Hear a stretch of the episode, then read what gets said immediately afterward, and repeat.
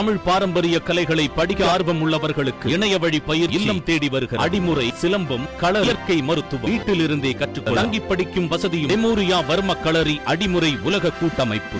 சீமானின் நாம் தமிழர் கட்சியில் ஆர் எஸ் எஸ் இயக்கத்தினர் ஊடுருவி இருக்கின்றனர் என்றும் இதற்கான ஆதாரம் என்னிடம் இருப்பதால் பொதுவெளியில் சொல்கிறேன் என்று இயக்குனர் அமீர் கடுமையாக விமர்சித்திருக்கிறார். மேலும் இஸ்லாமியர்களை தமிழர்கள் இல்லை என்று சான்றிதழ் தர நீங்கள் யார் என்றும் இயக்குனர் அமீர் கேள்வி எழுப்பியதும் பரபரப்பை கிளப்பியிருக்கிறது சீமான் தொடர்பாக இயக்குனர் அமீர் ஊடகம் ஒன்றுக்கு அளித்த பேட்டிதான் சர்ச்சையை ஏற்படுத்தியிருக்கிறது தமிழகத்தில் அனைத்து கட்சிகளும் ஒருவரை ஒருவர் பாஜகவின் பி டீம் என்கின்றனர் என்றும் யார்தான் யாருக்கு பி டீம் என்பது தெரியவில்லை. பொதுவாக பாஜக மற்றும் ஆர் எஸ் எஸ் இயக்கத்தினர் பெரியாரை நிராகரிக்கின்றனர் என்றும் திராவிட எதிர்ப்பு என்ற பெயரில் திமுகவை டார்கெட் செய்கின்றனர் என்றும் இந்த விஷயங்களை பாஜகவினரால் வெளிப்படையாக பேச முடியாது. ஏனெனில் அவர்களுக்கு மக்கள் செல்வாக்கு இல்லை. ஆனால் இளைஞர்களை தம் பக்கம் ஈர்க்கும் பேச்சாற்றல் கொண்ட சீமான் இதே கருத்துக்களை பேசுகிறார் என்றும் இது பாஜக மற்றும் ஆர் எஸ் எஸ் தான் உதவும் என்று தெரிந்தேதான் சீமான் பேசுகிறார் என்றும் அதனால்தான் பத்து ஆண்டுகளாக சீமானை விமர்சிக்காமல் இருந்த வைகோ கொளத்தூர் மணி முதல் இன்று திருமாவளவன் வரை அவருடைய பாதை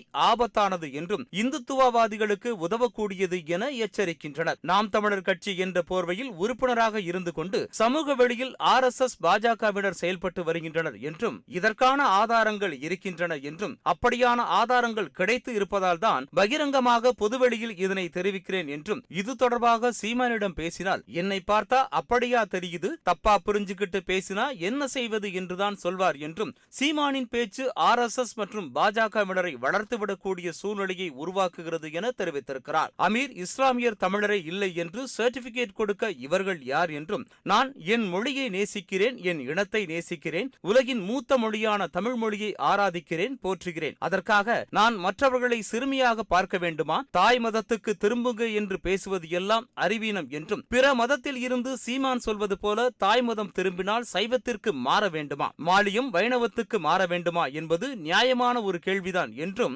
ஹிந்துத்துவவாதிகள் கர்வாப்ஸ் என்று சொன்னபோதே இந்த கேள்வியை நான் முன்வைத்தேன் என்றும் ஆர் எஸ் எஸ் மற்றும் நாம் தமிழர் இடையிலான ஒற்றுமைகள் பல இருப்பதை அவர்களே கூட மறுக்க முடியாது என்றும் அமீர் கூறியிருக்கிறார். சீமான் நாம் தமிழர் கட்சியை தொடங்குவதற்கு முன்பே அவருடன் இணைந்து செயல்பட்டு வந்தவர் இயக்குனர் அமீர். ஆதரவாளராக இருந்த அமீர் அண்மை காலமாக சீமானிடமிருந்து விலகி இருக்கிறார் என்பதும் குறிப்பிடத்தக்கது.